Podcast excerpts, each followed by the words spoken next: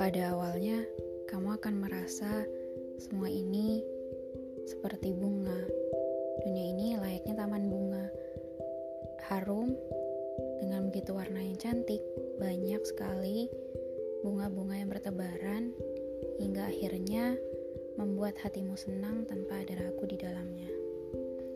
Pada awalnya, ketika melihat dirinya, kau merasa seperti melihat sosok seorang yang luar biasa, yang kelak ingin kamu jadikan milikmu. Pada awalnya, kamu akan merasa ingin memiliki, ingin menatap, ingin bercanda, tawa, bahkan ingin hanya mengobrol saja itu sudah luar biasa. Pada awalnya, kamu ingin mengenalnya dengan dekat. Sedikit demi sedikit kamu pelajari tentangnya, ingin tahu lebih dalam mengenai dirinya, ingin tahu sebetulnya hal apa sih yang benar-benar dia suka, ingin tahu hobi apa, kemudian genre musik kesukaannya apa ya. Lalu kamu makin larut setelah mengenalnya. Kamu ingin lebih dari itu, ingin bercanda tawa, ngobrol intens, bercakap walau hanya satu arah ya, lewat sosial media. Platform manapun itu bagi kamu adalah bagai mengobrol berdua dengannya. Kamu lihat sepertinya fisiknya sungguh luar biasa, menawan, sangat menarik hati. Lalu kamu mempelajari sifatnya secara bertahap. Sungguh luar biasa orang ini, hingga kamu buta akan negatif.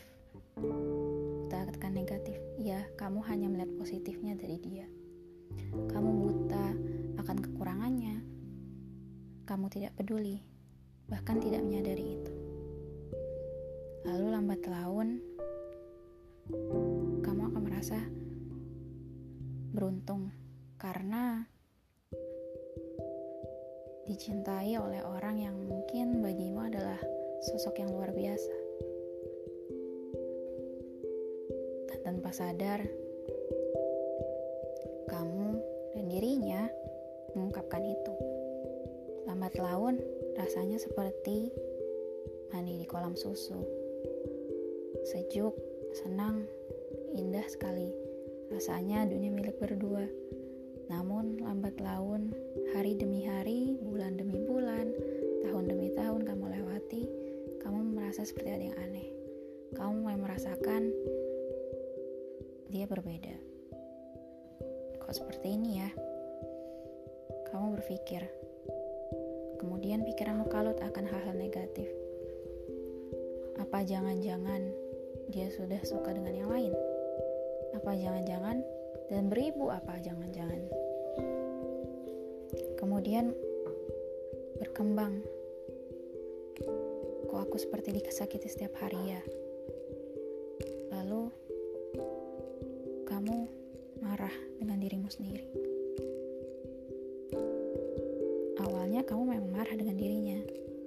Lambat laun kamu akan menyadari sebetulnya dari awal sudah salah.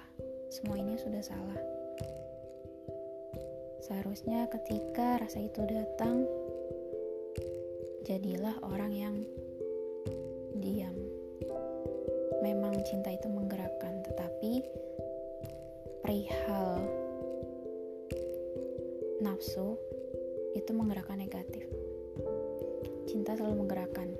Layaknya cinta kepada Rasulullah, menggerakkan kita untuk bersolawat, mengimaninya, membaca sirah nabawiyah dan sebagainya. Lalu akhirnya kamu merasakan takut dipenuhi oleh rasa keharapan yang tinggi. Akhirnya kamu menyadari, sepertinya aku sudah salah.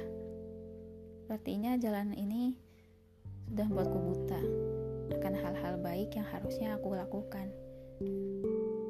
Ya, itulah polisi tidur yang kamu rasakan, yang dalam jalan itu sebetulnya ada, namun baru saja kamu rasakan. Kamu sakit, bahkan marah, nangis darah. Mungkin itu bisa saja terjadi.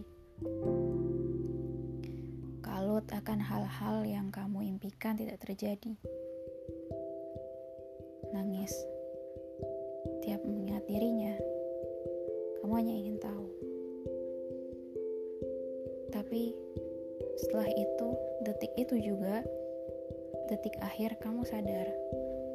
Sebetulnya itulah keberuntunganmu, di mana Allah menyelamatkanmu dari hal-hal yang tidak Allah sukai.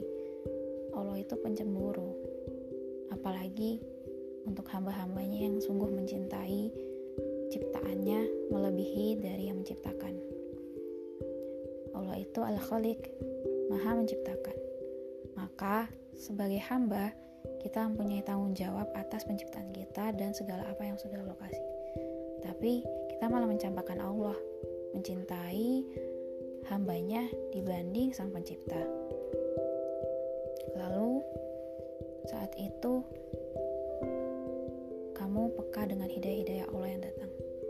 Ya, sebetulnya hidayah-hidayah itu datang selalu kepadamu, namun kamu tidak peka dan tidak mengambilnya. Ya, kamu tidak mengambil langkah yang benar.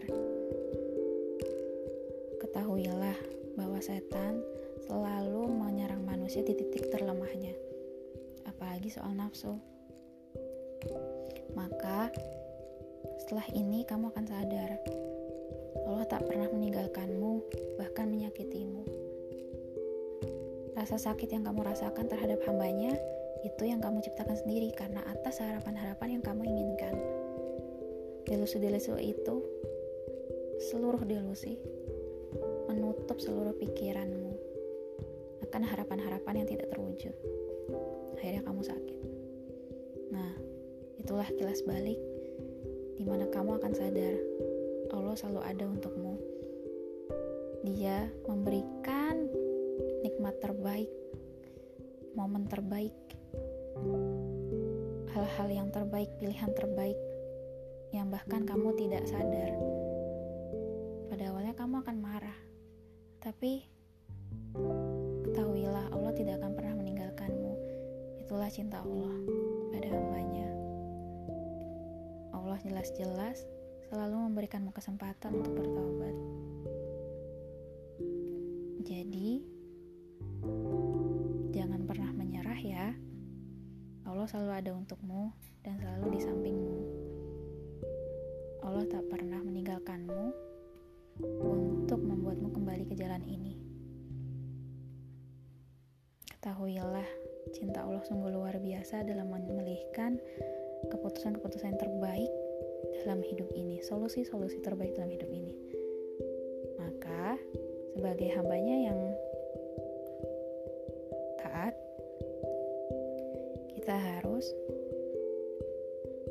bertanggung jawab atas itu. Sebagai apa? Kembali ke jalan benar, menyebarkan kebaikan, sebagai dai sesuai dengan surat Al-Sad, dan semangat. Jangan lupa Ar-Ra'd ayat 28.